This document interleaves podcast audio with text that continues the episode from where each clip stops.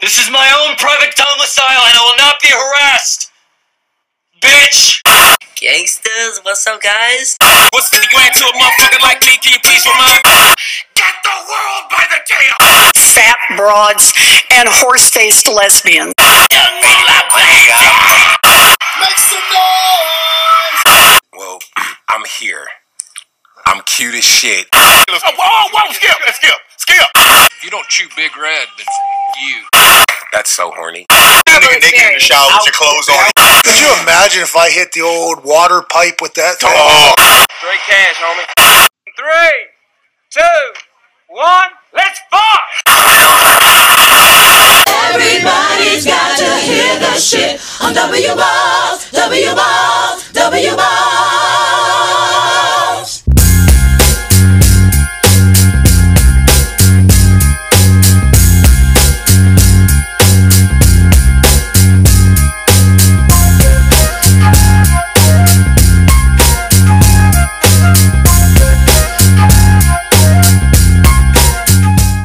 Hello everybody, happy Sunday, happy Sunday, can you dig it? Hello everyone, I am Sam LaCrosse, per usual, your host of the show. I know you guys were probably hoping to, at least some of you were probably hoping to get rid of me by now, but I am not going anywhere because I really don't think anybody listens to this podcast enough to replace me with another host yet, or at all, rather. I, I shouldn't even flatter myself that much, but um, uh, here we are again. It is another Sunday. It is March seventh, twenty twenty-one. And um, it's been a while since I recorded one of these things because usually I kind of do them back to back, where I would be like, you know, I would record one that I wrote for a blog post and then I would record the next week's the following after because I'm working on another project in between the two podcasts. And now it's kind of, because how I used to do it, if you guys are kind of hip to the podcast but not really that hip to the blog, I would just kind of do the scenario where I would write two blog posts. Um, uh, you know, not even two blog posts. I would write a blog post every week, and now I would write a new blog post every two weeks. And I actually kind of like this better because it's kind of giving me, I think, a little bit more grip on my quality. But I don't know if you guys read the blog at all. I mean, again, don't read this blog dot com. Podcast is on there. You can find me anywhere on there. So anyway, so it's been a while since I've recorded one of these things, and this one I'm actually pretty happy with. You know, I it's it's kind of, you know, difficult when you see, you know, something that you're writing or something that you're creating and you think, you know, is this going to be garbage? Like, is anybody going to benefit from this? Is anything going to happen where you're going to be proud of this? And um, I actually do believe that this one, you know, I'm, I'm pretty proud of this one. I mean, I, there's been a couple ones that, you know, inside of this whole situation where it's kind of been, you know, not great. And, you know, I haven't been really, you know, proud of this this other thing, but I think this thing is really insightful because I've been wanting to talk about this for a long time, and it's gotten some traction in some other posts, but I wanted to kind of get to the core of it. So let's get started. So when they were first introduced to the world in nineteen forty-six, a microwave oven cost upwards of twelve thousand dollars per. It was clunky, heavy as shit, and probably had a decent chance of giving your unborn children a birth defect or two from the radiation. When I moved to Boston and started from scratch in June twenty twenty, I found a microwave that was neither of those three things on Amazon for fifty dollars. Two years earlier, in my junior year of college, my roommate and I were able to haggle a poor Target cashier who was overwhelmed with the tsunami of college kids nearly raiding her store before it was fashionable, fashionable to do so, for twenty dollars. If we do the math, the cost to buy a microwave had decreased two hundred forty and six hundred times, respectively, depending on which kind of price and or negotiation tactics you use. So let's look at some other things. When the window air conditioner was mass-produced in nineteen thirty-two by H H Schultz and J Q Sherman, they apparently like the abbreviated two letters and then the last name, it cost between ten thousand to fifty thousand dollars, equivalent to one hundred twenty thousand to six hundred thousand dollars price range today, and that's only for one room. When I moved to Boston, I got one that could cool my whole apartment in fifteen minutes for three hundred dollars. That's a four hundred two thousand time price decrease, respectively. In the year nineteen hundred, a little over eighty percent of the world lived in extreme poverty. In twenty fifteen, that number had declined to around ten percent. From nineteen ninety to twenty eighteen, the rate of violent crime in the United States had approximate, approximately been cut in half. In nineteen hundred, America's maternal mortality ratio, the number of deaths by women due to pregnancy-related causes per one hundred live births, was eight hundred fifty. In twenty fourteen, that number was fourteen, a nearly sixty-one fold decrease.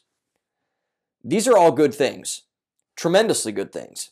It's amazing that we can afford cheap, cheap microwaves, have access to reasonable central air conditioning systems, that the vast majority of people in the world do not live in extreme poverty, that violent crime has been cut out at the knees, and that women don't die when they try to create new life. There are other trends that follow the similar pattern, nearly all of them due to human ingenuity, innovation, and a desire for better life for them, themselves and others. We have work to do in areas of our country, but it is almost no question that we are better off now than we were before. To say otherwise would contradict science and data, something that we should not do should the science and data be accurate, which in all cases it is. But unfortunately for us, it's not all sunshine and rainbows. From nineteen ninety-nine to twenty fifteen, opioid-related deaths have increased fivefold from three in one hundred thousand to fifteen in one hundred thousand, with heroin being the least likely compared to its synthetic you can buy over the counter. In nineteen eighty-six, the United States spent thirty-one point eight billion dollars on mental health services. In twenty twenty, that number is two hundred thirty-eight point four billion dollars. But that, but that increase in spending has not worked. Teen female suicide rates are up seventy percent from two thousand one to two thousand ten, with twenty percent of all teenage girls having at least one major depressive episode. Teen male suicide rates, while suicides are thankfully increasing at a much less steep twenty-five percent, are around three times more likely to kill themselves. Around six percent are likely to have a depressive episode. Let's keep going. In the last ten years, despite all of those previous innovations and many more, United States male life expectancy has actually gone down, particularly for white men. You can thank the opiates and suicide statistics for that. In twenty eighteen, only fifty-four percent of Americans trusted the police, and I'm assuming that number has slipped further since the publication of this graph that I'm citing from in twenty eighteen. In that same chart, only thirty-eight percent trust organized religion, thirty-six percent trust the medical system, thirty percent trust banks, twenty-five percent trust big businesses, twenty-two percent trust the criminal justice system, twenty percent trust the mainstream media, and only a measly eleven percent trust Congress. The United States hit a historic low in total fertility in twenty eighteen, and we're not even enjoying sex anymore, apparently. So these are two incredibly polarizing demographics of data to take in. On one hand, things seem incredibly good. On the other, incredibly bad. So many things have gotten so much better, but so many things have gotten so much worse. And this is an incredibly paradoxical problem. People, myself very much included, have struggled with diagnosing it for a very long time. Why are we doing so many good things, but yet seemingly throwing all those good things away by doing other bad shit? So where I would suggest you start is to look at this problem by comparing it to another problem. The one that I think is the perfect comparison is the current discussion that's going on around the topic of masculinity. Masculinity has been under attack recently, and men are suffering because of it. It turns out when you label an entire identity group as toxic or oppressive, people tend to feel bad about themselves afterwards. Could you imagine if we did the same thing with Hispanic people or lesbians? I mean, the mob would riot. Yet no one wants to seem to talk about this problem out of curiosity. There are no good movies or television shows defending men anymore. Those days have passed with John Wayne movies in the nineteen eighties. The closest we've probably seen to it is Cliff Booth and Quentin Tarantino's Once Upon a Time in Hollywood, and even then he was only a supporting character, with the main, main male character being the opposite of what masculinity is.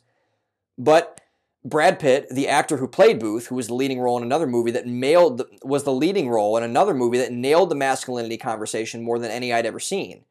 It just happened to be more than twenty years ahead of its time. And that movie's Fight Club.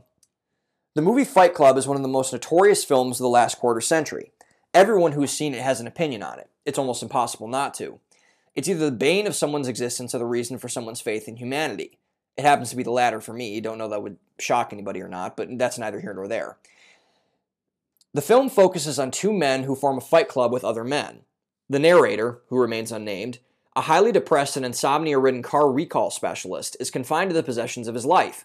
Consumed by consumerism and materialistic possessions, he is lacking any direction or reason to enjoy his life. He meets Tyler Durden, Brad Pitt, the narrator is played by Edward Norton, by the way, a soap salesman on an airplane. Tyler is the exact opposite. He lives in a derelict house with holes in every wall, bathes in dirty water, and is completely free to do whatever he wants. They're the polar opposites of one another, and the narrator admires him for it.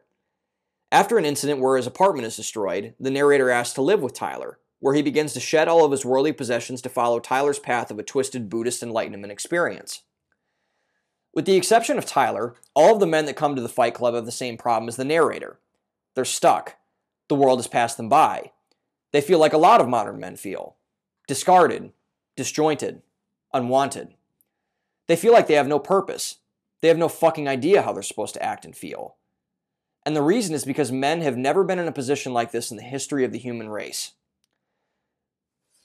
Human beings have existed for up to seven million years by some accounts. Think back to the year of the earliest example I named earlier, nineteen hundred. That was one hundred twenty-one years ago. It seems like a long time. But if you look at it in the grand scope of human history, that one hundred twenty-one years is zero point zero zero zero zero one seven percent of the entire existence of the human race. It's an infinitesimally, infinitesimally small number to consider. So the next logical question is, why does it matter? Well, think of what ha- what's happened in the past one hundred twenty years. Not just all the things I named, such as central air and microwaves, but things that are much, much bigger than that. We've developed vaccines. Our medical care has grown by leaps and bounds, no matter what you think of the healthcare system and how it operates now. We can go to the nearest wholesale club and get all the food we need for weeks at a time without having to put ourselves in the remote chance of danger. We haven't faced a serious threat by another country since nineteen forty-five. Most of our backbreaking labor has been either automated or outsourced. In the past one hundred twenty-one years, the majority of the utility that men have traditionally relied on for that other ninety-nine point nine nine nine nine eight seven percent of the existence of the human race has vanished. Why? Because we've progressed past it. Before nineteen hundred, and particularly before industrialization, the formula for a man's existence was simple and concrete. You provide, protect, and procreate. You make babies, kill things to eat, kill anyone who tries to harm you, and form a tribe of people to help you to survive.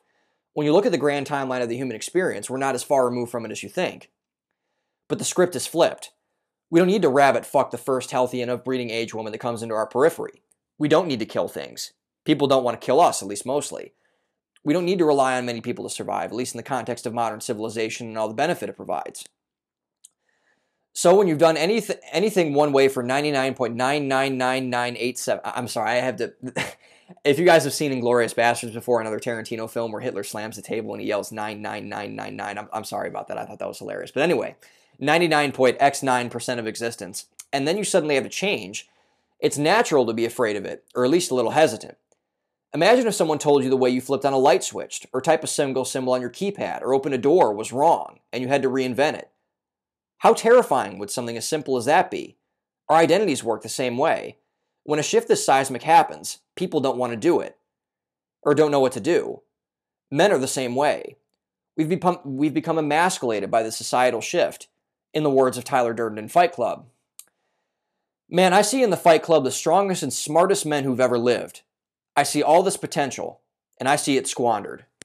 God damn it, an entire generation pumping gas, waiting tables, slaves with white collars. Advertising has us chasing cars and clothes, working jobs we hate, so we can buy shit we don't need. We're the middle children of history, man. No purpose or place. We have no great war, no Great Depression. Our war is a spiritual war. Our Great Depression is our lives. We've been raised on television to believe that we'd all be millionaires and movie gods and rock stars, but we won't, and we're slowly learning that fact, and we're very, very pissed off, end quote.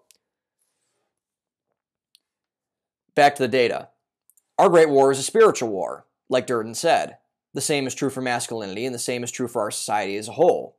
We've never been this abundant. Even in a pandemic, we could have all we ever wanted. The world, as Tony Montana would say, is ours. Our ancestors would be salivating over how good we have it, at least from a material perspective. The thing our ancestors would not be salivating over is how fucked up a lot of our culture is from a meaningful standpoint. There were a lot more families back then, and a lot more emphasis on the family. A lot more people went to religious institutions.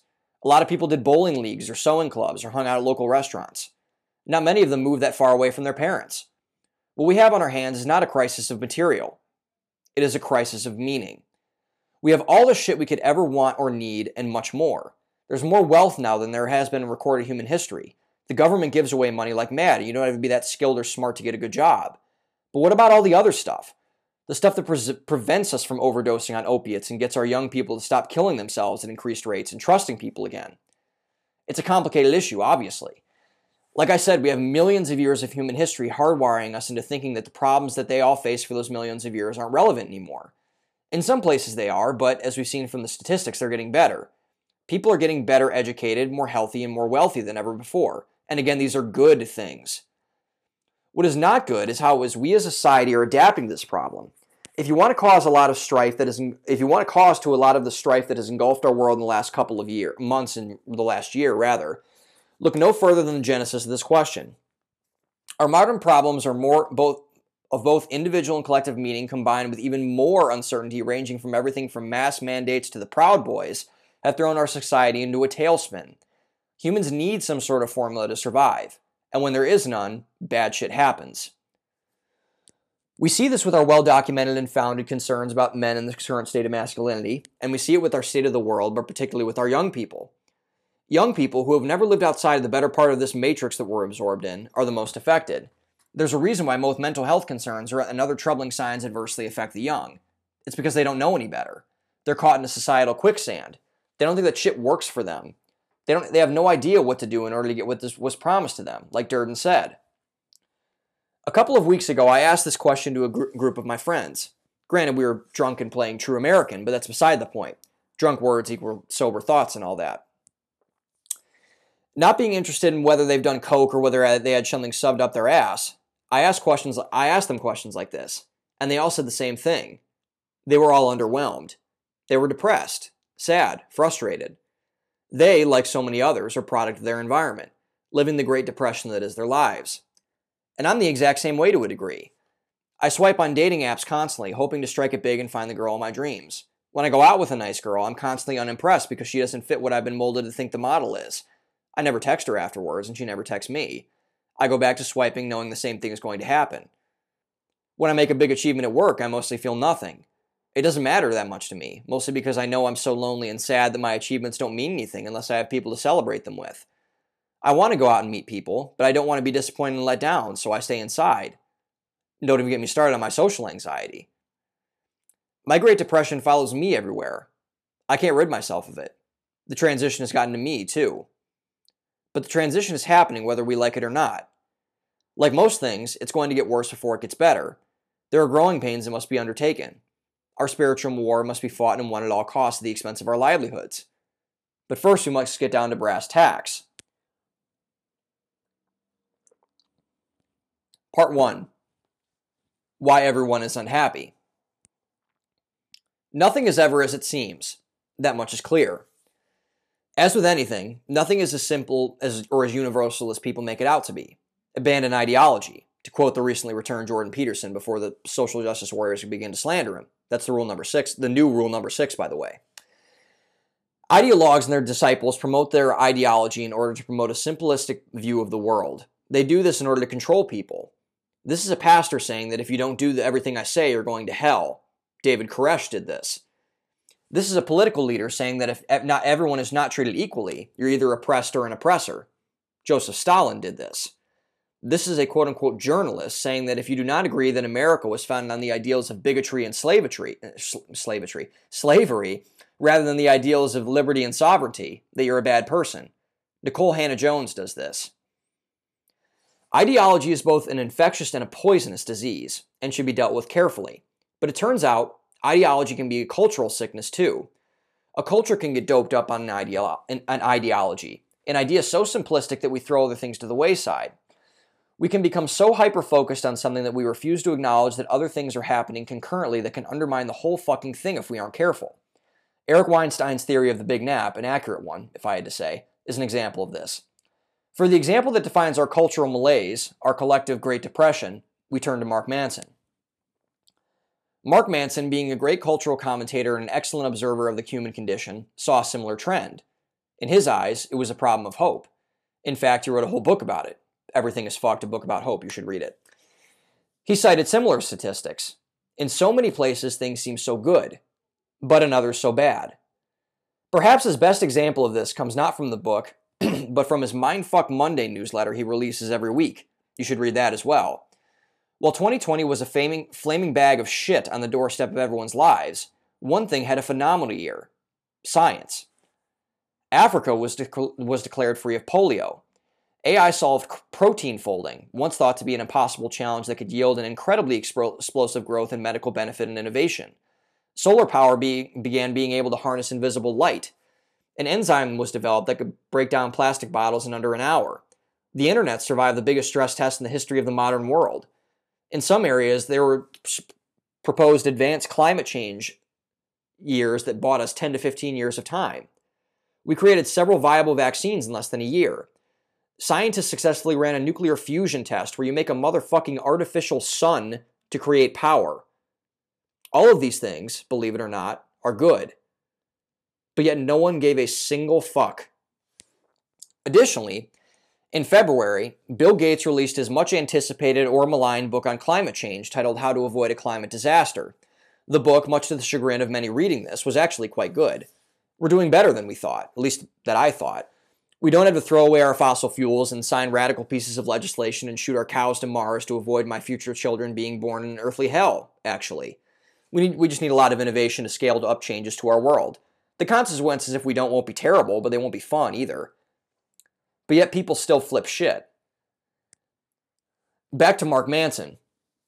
And everything is fucked. Mark Manson called this problem phenomenon the paradox of progress. As things get better, we all get more and more dissatisfied with phenomenal things that happen. Look no further for our work on climate change and the other scientific fields, for example. Our attention spans get shorter. Look no further for social media than that. We take longer to mature. See the fifty-two percent of recent college grads living in their parents' basement. Even in a pandemic, those numbers are pitiful. But yet so many things have gotten better. We should be happy, right? Wrong. And here's why. As things get better, we open up other avenues for things to become worse. It is very good that we've eliminated things like the majority of world poverty, hunger, and most deadly disease from the world, with the exception of the coronavirus. In the United States, we have it particularly great. We don't have to struggle for food. We don't have to worry about a tiger ripping our face off. We don't have to worry about drinking shit-flavored water like a lot of countries in sub-Saharan Africa or Southeast Asia. But human beings have a remarkable quality for, to forget that problems do not go away. Some problems may, such as hunger, poverty, and tigers ripping off our faces. But the thing about being a human is that, like the Hydra, problems always replace other problems. And, often enough, when we take out a problem, many more will come to take its place. The two heads might be smaller than the one big head, but they present a whole new scale and set of adversities that we need to contend with. If I learned anything from reading Bill Gates' book, it's just how difficult, immense, and multifaceted of a problem climate change is. It truly is absolutely enormous. It's hard to believe the man was able to articulate his thought in a book that could probably get you, most can probably get through in a couple days. But let's imagine we solve climate change. Problem solved, right? No descending into earth hell or whatever thing, right? Sure, that's solved. But then a bunch of problems will take its place. How do we upkeep the massive amounts of infrastructure we've built up? How do we get rid of the old, old infrastructure we'll have to replace? How do we stabilize things like unilateral power grids? How do we ensure that our innovations and technologies that we develop can work past the breaking point that Gates and other climate scientists say we need to get to? Climate ideologues will say that this is an afterthought, that we don't need to think about these things. Net zero emissions by twenty fifty or you're a fascist or whatever. But the reality is we do need to think about these problems. They do involve the whole world, by the way. I wonder what those who preach stakeholder theory care about that. They probably don't. They're too caught up in their own ideology to do so. The problem with getting rid of a big problem is that no one sees the little problems lurking in the bottom of the ether. When all the big problems are gone, there's a fuck ton of smaller ones ready to leap out and mini-kick you in the dick. And there are a lot more small problems than big problems. It's just harder to recognize them when you're starving. But when you can eat, you begin to see things differently. You begin to see all the things you've hidden in the fog. That's the rule number three, the new rule number three, by the way. You begin to see all the little horrors and monsters that have always been there, but you just couldn't acknowledge up to this point. You begin to see that your mind cannot let, be left alone after a problem goes away. You begin to see the Hydra multiply. We see singular things as an obstacle. We have to defeat the Nazis, or that will be bad. We'll have to make sure the minorities are treated equally and fairly, or else our society will destabilize and collapse in on itself. We had to cross the Delaware, or we wouldn't have to advance within our fight to win independence. See ball, get ball, to use a basketball analogy. When those problems are taken care of, we feel a great sense of accomplishment, as we should. But we see multiple things differently, as an ocean. Instead of seeing a singular point to aim at, we see multiple targets, multiple heads of the Hydra, all snapping at us. When we see this multifaceted approach, it overwhelms us. When we become overwhelmed in the ocean of our problems, we begin to drown in them. We start to choke and suffocate at the sheer impossibility, the sheer impossibility of what faces us. And as it turns out, we don't like to drown in what we need in, when we know we need air to breathe. Even though the onslaught of new problems due to the paradox of progress is not a life-threatening scenario in most cases, it can shake us to our core if we allow it to penetrate us that deeply. And then something else begins to sink in. Depression. This is what Mark Manson was talking about when he wrote his book about hope. A great part of the strive for the promise of progress is the innate hope that things can get better. This is the correct assumption to make. This is where all progress comes from. If there is nothing that we can believe we can get better, we wouldn't make any attempts to improve it. We would just leave it as it is. This is why self-improvement is so big now in our culture. Everyone is looking for quote-unquote the edge or quote the way to get past people, to be better. But the problem with this is the fact that we don't see where we're at before we look to where we think we want to go. We care so much about progress that we fail to realize how good everything already is. This is the fundamental problem with modern activists and hustle culture. People think that they have more ground to cover than they actually do. This is emotional overcompensation, and it's highly volatile, particularly when dealing with such emotionally charged subjects such as race. We only see problems because we were driven to improve by nature and not get eaten by things. This is evolutionary biology one oh one. We wanted things to get better because we wanted to survive. We had saber-toothed tigers and plants that could kill us if we ate them or prepared them the wrong way. We wanted to avoid both of these outcomes, so we had to improve our ways of living. Self-improvement is not just a cultural fad and movement, it's an innate part of human nature. Given the paradox of progress and our innate sense of improvement, this is not a shock that a lot of people feel overwhelmed. But why do they feel unhappy? Well, I think the final linchpin is one that I, what also, what I also believe to be our greatest strength as a culture, our individual sovereignty. Since we are all unique as people, and that there is no one else that is like us, we are all emotionally overcompensating even more.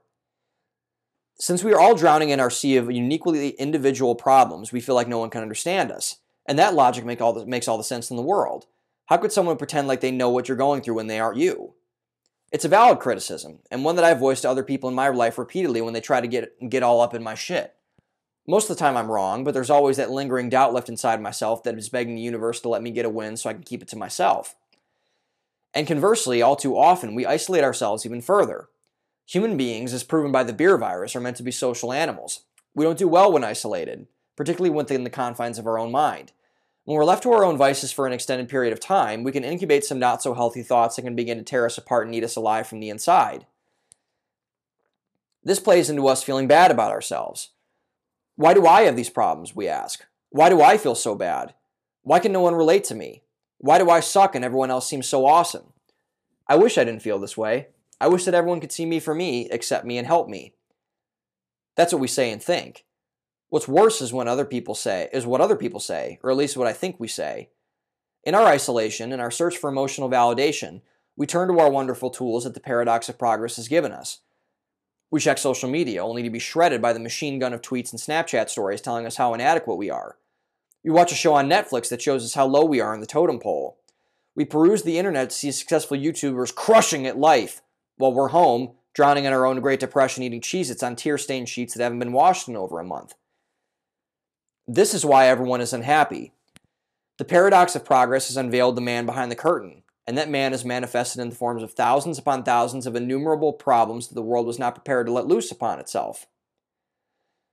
This Pandora's box of problems has set the world, particularly the young and impressionable, on fire, cascading it down to the nether region due to our unpreparedness to deal with them.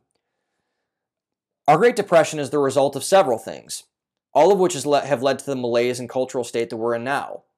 It's not good, but it's far better than what happens one step below it.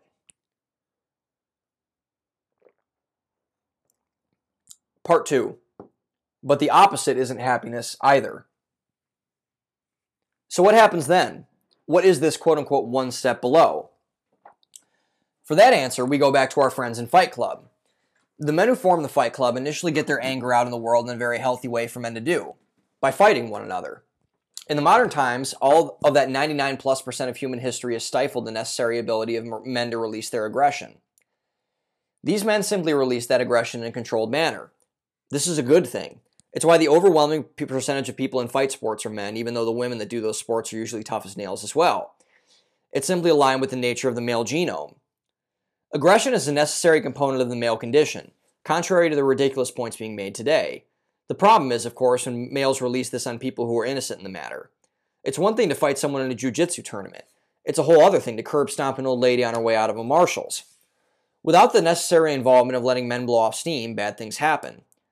A great example of this can be made by contrasting two professional sports, football and hockey. You will find no bigger fan of professional football than me, even though my team, the Browns, have blown major dick for the majority of my life. I'm not a big fan of hockey, considering I'm from Cleveland and didn't grow up with a professional franchise in my hometown, but I do respect the but I do respect the sport, and the one thing that I wish about hockey, that I wish that I love about hockey, rather, that I wish the N F L would adopt immediately is something that not a lot of people think of but works tremendously well. They let the players fight one another. You see, when men are allowed to take a swing at one another, they get their aggression out in a healthy manner. They flail wildly at one another for about thirty seconds, the ref throws them into a penalty box, and it's over. No harm, no foul, at least not usually. However, the N F L is different. You aren't allowed to fight in the N F L, and it's a catastrophic mistake in my opinion. Hockey is the most dangerous sport I think I've ever seen in my entire life. Like, you have fucking have a bunch of large and hairy men skating around and into one another at ridiculously fast speeds with foot-long knives attached to their feet. Watch Blades of Glory if you want to know for certain how dangerous it is. But there's a strange thing that happens much more in professional sports that it doesn't in professional hockey. Or professional football, rather. It doesn't happen in professional hockey. Injuries. Every week in the N F L, you see a laundry list of injuries from team to team. Blown out knee, Achilles tears, concussions, ribs, et cetera. But in a sport that, in my opinion, is much more dangerous, you never see them come as frequently. Because in football, when you just have just the amount of psychopaths that run into each other at high speeds but cannot take their aggression out, they have to take out other means to do so. They deliberately aim for ankles, for heads, for knees. That results in injuries. Anyone who is as big of a watcher of the sport as I am knows this to be true. It happens incredibly often if you know where to look. The same is true with the U F C. You almost never see an injury in the ring because there are almost no cheap shots. They're allowed to get their a- aggression out properly. And again, this is healthy. So back to our friends that form the Fight Club. In the controlled environment, these men begin to feel free. In the words of the narrator, they began to not give a fuck about what people thought of them, what clothes they wore, what the possess- or what things they possessed. Like the great Mike Tyson once said, everyone has a plan until they get punched in the face. But soon they begin to lose that control. They begin to experience true freedom. True freedom is not what everyone thinks it is, particularly the conservative types who like to paint American flags in the back of their asses during parades and spit dip into plastic bottles. True, fe- true freedom is not freedom at all. True freedom is chaos. When you're totally free, nothing is in order. When you don't give a fuck about anything, nothing matters to you. You don't give a shit what happens to you, what happens to anyone else, what happens in the world. You don't have any skin in the game. Everything just skates right off your back. You just cling to whatever you feel is important and lose every bit of empathy towards anything and everything else. This is, obviously, a dangerous state to be in. But it gets worse. Depression, when it is sustained for long periods of time, decays into something infinitely worse. Nihilism. Nihilism, or the bla- lack of belief in anything as it's currently constituted, is the embodiment of the chaos of freedom with one, within one's belief system and moral hierarchy. The only thing worse than being depressed, the only step further down the totem pole, the totem pole is being nihilistic. When you're depressed, you still have some empathy because you know what it's like to be hurt. When you become nihilistic, you no longer care about pain. It just becomes a part of who you are, and you tend not to give a shit about who you hurt either. This is why the Fight Club model was unsustainable. If you don't control your aggression and try to improve your depression, you will inevitably succumb to nihilism. Some people see this quote-unquote don't give a fuck attitude as the opposition of uh, the uh, as the opposite of depression, and they would be correct. But they would be horrifically wrong to think it was better. It's much better to be depressed than it is to be nihilistic. Much better. When you're depressed, you care about feeling better. When you're nihilistic, you don't care about feeling anything. Without giving away any of the spoilers, the Fight Club eventually degrades into this. They don't attempt to improve upon their depression. Instead, they feed into it, and it eventually leads to a whole lot of suffering that not a lot of people saw coming. It's a very slippery slope that I don't recommend going down. This is why Marxism doesn't work. Marxism is built off the back of nihilism and resentment. The institutions don't care about us, so why don't we rip the institutions down? This generally doesn't work out well. We've seen this with the, with the B L M and Capitol Hill riots. People get angry, they throw shit into and or storm buildings. They cause havoc, people get shot and die, that whole thing. But then what? These people not have a plan? Of course they didn't have a plan. They only gave into their depression about their lives and decided not to give a fuck. They wanted to experience true freedom, which is always a mistake. Chaos solves nothing. Nothing in the form of an absolute ever does. So much of the world we live in now is chaos disguised as justice, and that is not a sustainable way of living. Nihilism only gets you so far. It doesn't get you hope or happiness. Rather, it gets you the alternative. Destruction. Unfortunately, a lot of people, far more than I think we could have ever anticipated, are hard charging down this path of destruction. We, not, we might not all be throwing Molotov cocktails yet, but we certainly have thoughts about Molok- that the Molotov cocktail throwers have had. Why does everything seem unfair? Why do we not get justice? Why does no one care about me? Why are these corporations and the government and other systems of power so much more favored than everyone else? This is why the Dark Knight's Joker was so scary. The Joker was the embodiment of nihilism. He didn't believe in anything, so he tried to burn it all down just because he could. There's a reason why Ultron repeatedly sang, "I've got no strings," when he became self-aware in Avengers The Age of Ultron. For the first time, he was free to do whatever he wanted. And since he hated everything in the world, he decided to burn, burn it down too. He wanted the experience of having true freedom, and he almost got it. A lack of belief or hope in anything will lead to the inevitable ultimate depression, which inevitably leads to destructive behavior. As we slide from unhappiness into depression and ultimately into nihilism, it's not long after before we start to think about, and in some cases, instances take, action against all who those we have felt that wronged us. Perhaps the most extreme but relevant example comes in the form of two young men named Eric Harris and Dylan Klebold. The names may sound benign, but their final act of their Great Depression and nihilism will be forever embedded into the history of America. The Columbine Massacre. Eric Harris and Dylan Klebold had a variety of problems. They were both mentally unhealthy, they were not properly monitored and cared for by their parents, and didn't have a lot of positive influences to reference in their day-to-day lives. But they were also bullied to a tremendous degree, and they were bullied constantly. Older students threw ketchup-doused tampons at Klebold in the hallway and called him a faggot. Harris had a cup of shit thrown on him while he was, at, in, while he was in a science lab. They were called retards. They were mocked for their body deformities. It eventually got so bad for the two boys that, sadly, all of those things combined into their Great Depression and slipped into nihilism. They began to hate everything. They began to get bitter and resentful towards everyone who they had felt had wronged them over the years. They began to plan. They studied and idolized Adolf Hitler. The massacre took place on Hitler's birthday for this reason. They became obsessed with Charles Darwin and his theory of natural selection. Harris wore the phrase in the back of his shirt when the massacre occurred. They also journaled frequently, conspiring into a horrific manifesto of thoughts of the two young men who were thrown over the edge of the societal cliff. They didn't just want to get even. They wanted to destroy everything. They wanted to burn it all to the ground. They didn't want anyone to be happy. They hated the world and everything in it. Perhaps the most defining example comes from a journal entry from Harris. Quote, "It would be great if God removed all the vaccines and warning labels from everything in the world and let natural selection take its course. All the fat, ugly, retarded, crippled, dumbass, stupid fuckheads in the world would die, and oh fucking well if a few of the good guys die too. Maybe then the human race can actually be proud of itself. Then if we go upstairs and go to each classroom, we can we can and will pick off fuckers at our will. If we can still, if we can still, we will hijack some awesome car and drive off to the neighborhood of our choice and start torching houses with some Molotov cocktails. By that time, cops will be all over us, and we will start to kill them too. We will use bombs, fire bombs, and anything we fucking can to kill and damage as much as we fucking can. If it comes time where we are trapped with absolutely no way out, we eat crickets along with a ton of chlorine and some other deadly gas.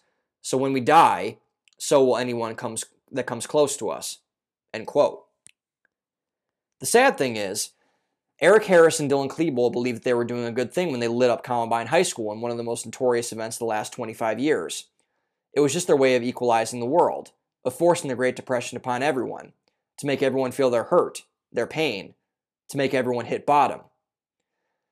But the thing that people in this state of mind fail to realize is destruction is not happiness. It is not righteous. It is narcissism. Simple narcissism that people then take to great extremes in order to make everyone else miserable so that because they're too ashamed to fix themselves by doing what they know is the right thing. They selfishly appropriate their own problems onto the world with no regard for how they will be received. But it all starts from unhappiness, which leads to people feeling overwhelmed and sad. Our unhappiness, when it slips into nihilism, is the only state that's worse than that state. So the question for us is, what do we do?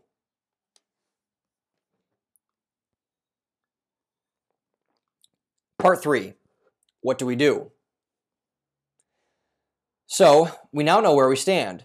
We are involved in a battle of belief and disbelief, hope and not hope. So what should we do? Well, I would hope that the ans- obvious answer would be to not do what would give into depression and nihilism. Those clearly don't work per the data in the example cited above. But what is always clear is not always easy to follow, particularly when dealing with something as complex and multifaceted as an issue like this. Because, in truth, I don't think there's any way we can avoid the two things above, at least in total. They're like any other emotion thing, they're like any other emotion. They come and go as our moods change, and we need to stop beating around the bush of trying to quote-unquote beat them. You can't beat your emotions. It's why we're able to breathe right now. Our body runs on them and is highly dependent on their existence as is in order to keep our ways of perceiving the world intact. It's where we derive value from. It's how we perceive the world. And it's also how we get the context of how to do the opposite of what they are. How are we to know what beats depression and nihilism if we don't know what depression and nihilism are? The answer is that you can't. You simply have to take them all in stride, do your best to learn from them, and do your best to combat them. Because happiness should not be the end goal of life. It should not. Happiness, like any emotion, is fleeting. Anything temporary, no matter how wonderful something like your happiness may be, is still temporary. It's impossible to derive long-term value from fleeting and temporary things. I believe a large reason why people are unhappy is because they put happiness at the center of their universe. It's a nice thought, and I would certainly be a good thing if we could make it consistent. But we can't. Emotions simply don't work that way. So in the end, we need something new and something more permanent that can take place of the unhappiness in order to combat our own unhappiness. As we've seen, the chase for something like this can be the problem that leads to its own undoing. A few things can help, but you first need to start getting out of your own way. The first thing that's always wise to remember, and that always helps me, is to remember the introduction to this post. Your life is good. You are living a better standpoint than every person that has ever come before you by every standpoint imaginable. There's much less war today. Less people are dying. More people can improve themselves. There's hardly any contagion, famine, or otherwise existential threat if you're able to read this blog post. But somehow we forget this all the time, and we forget it incredibly easily. The reason why that is is because the noise that it consumes our everyday lives. The endless vortex of sound that tells us that everything is not as good as it seems is what makes us feel that everything is not as good as it seems, when the data shows that it's deniably that it is, that undeniably that it is. This is a bizarre phenomenon, but again, we live in a very bizarre time. Cutting out some of the noise is the only reliable way you can avoid your own personal Great Depression. It's so easy to become cynical and resentful in an area of our lives where so much of it is in so many places. But as we all know by now, those are exactly the two things that lead to chaos and destruction, so it would be wise to avoid them. Last summer, I did a digital declutter where I purged myself of all social media and non-essential internet browsing for a month. While it certainly is an extreme thing to cut out that gigantic part of modern socialization for that long of a time, it did a phenomenal reset on my brain to where I could only focus on what was truly important to me throughout that time. After the declutter was over, I was able to get to quickly sort out who and what and who I didn't need in my life and get rid of them accordingly. The noise, the outside shit that you don't need fucking up your life, is meant to distract you. It's meant to pull your attention from what really matters at the core of who you are and pull in a direction that is most likely completely irrelevant to you. As we've known from our studies of essential diversification, we cannot afford to go a millimeter in a million directions and expect meaningful things to come out of it. Those two things are inherently opposites, and would be a gigantic mistake to believe that they can be, both be achieved at once. You should know that your life is not perfect, and that things in our country and our world are not perfect. But you should also know that there is no better time to be alive than there is right now. Your ancestors would trade your life for theirs in a heartbeat if they could. Maybe this is the, all the self, what all the self-help call, cons call and call gratitude. Whatever it is, it would be a good thing to practice more of it. Additionally, you must find ways to pr- properly get out your emotions. Stifling them, as shown by the N F L and the other horrific incidents of our past, does us no good. You should not lose control and be a raging dickface about it, but you can't bottle everything up and pretend that everything is fine either. There must be a balance, and you must be have the self-awareness to know the things, know when things need to get out of your system. For example, if you're feeling sad, you should let that emotion run its course, but that doesn't mean you need to let it take a massive shit over your soul either. You can help the sadness run its course by listening to sad music or journaling about it or calling a family member or friend. If you're angry, you can go to the gym and work out, or go to an environment of controlled violence like a martial arts training center or a shooting range, or flame a celebrity in an Instagram comments, although I would strongly suggest the first two alternatives over the last one. A big reason why I haven't spontaneously combusted by this point in my existence is because of this, my blog and my podcast. Not many people think that spending twelve plus hours a week writing, editing, and talking to myself in my bedroom closet is quote-unquote fun. But not only do I think it's fun, I think it's incredibly necessary for my existence. Along with my workouts where I shred myself to pieces every morning for two hours, I would not be able to properly function if this part of my emotional regulation did not exist. That might sound dramatic, but when you look at your own life, I'm sure you'll find something similar. Maybe it's that period of time on your lunch break at work where you can, you can blue pill out of the scene for a while and listen to music. Maybe it's when you can get to your class where you can finally play a musical instrument. Maybe it's on the field or pitch where you can feel you can isolate your anger and frustrations and problems for just those two hours and every a day so that everything seems okay for the time being. Whatever it is, it is essential for every one of us to develop some sort of coping mechanism for this ever-morphing world that we find ourselves surrounded within. This can be very hard, particularly when you leave the academic setting to go into the workforce. In academia, you're on a constant treadmill to keep up with your schedule. There's always something to do. If you're not working, you're falling behind. But in the working world, many recently graduated students find themselves in more time than they know what to do with. In that instance, you must then pivot to fill that time with things that are constructive. Wasting time feeds into your Great Depression because human beings were meant to do things. When we aren't doing meaningful work, we feel it in our souls. When we aren't regulating our emotions, it's too easy for them to spin out of control. Taking time for those meaningful activities and habits for yourself is a great first step in taking back that control. Finally, there's a more unorthodox method that I would suggest, and it comes from my list of laundry list now that is growing, of my funny dad stories that is growing longer by the post. But one of my most distinct memories comes from when I was about ten years old in the car. I think we were taking my brother to Taekwondo practice or something, and we were trekking out on a Saturday morning in a minivan. It was snowing out, and my dad was in a mood about something. My mom had control of the radio, and she put on a station that was playing the then-smash hit Waiting on the World to Change by John Mayer. My mom, a lover of all things happy and positive, was enjoying the song. My dad, however, had a different opinion. "My God, will you turn this fucking shit off," he said. My mom gasped, yelling at my dad for swearing in front of us and protesting that she liked the song. My dad, however, was having none of it. He then turned around to us, ages eight, seven, and five, not stopping to stop the car, and said, "You want the world to change? Go and change it for yourself." Needless to say, the car ride was pretty quiet after that. I still don't know what the fuck my dad was tweaking out about in that instance, but in any case, it sticks out as one of the most defining and funniest moments of my childhood. It was only until I read the aforementioned King Manson that I realized it was also incredibly true. In his book on hope, Manson eventually ends up concluding with his typically unpolitically correct and unpopular conclusion. Hope fucking sucks. The only way to avoid the trappings of hope, to avoid our own Great Depression, is to abandon it. Leave it aside. Hope for nothing. Don't wait on the world to change. Go out and make it better. Create your own happiness. Make your world around you, around you a little brighter and a little better. We live in a selfish world. There are a lot of things in the world, but there are very few things that are tailored directly to you and your happiness. The abundant mindset, the abundant mindset people have it half right. To make the most out of yourself, you need to seize your own happiness. Being constructively selfish isn't selfish at all. The selfish thing would be to not take it for yourself. Our Great Depression and cultural malaise permeates everything we do in society. So many things are so good, yet so many seem to miss the boat on this wonderful time. With the influx of noise and other factors, our society can seem to be hopeless, an unparalleled mess of meaninglessness and sadness. However, when we begin to see where the unhappiness comes from, we begin to see that it is merely our mind saying that we should be more grateful for what we currently have, and less angry and resentful about what we don't. Don't hope for anything. Don't think you're entitled to happiness. You're not going to get either. The only thing you can get about is the one thing you control, you and your attitude about everything else. The data's in. It's only up to you now to see with that data for what it is, the sign of either two things. First, that you shouldn't try to be happy, and second, that anyone who tries is missing the point entirely.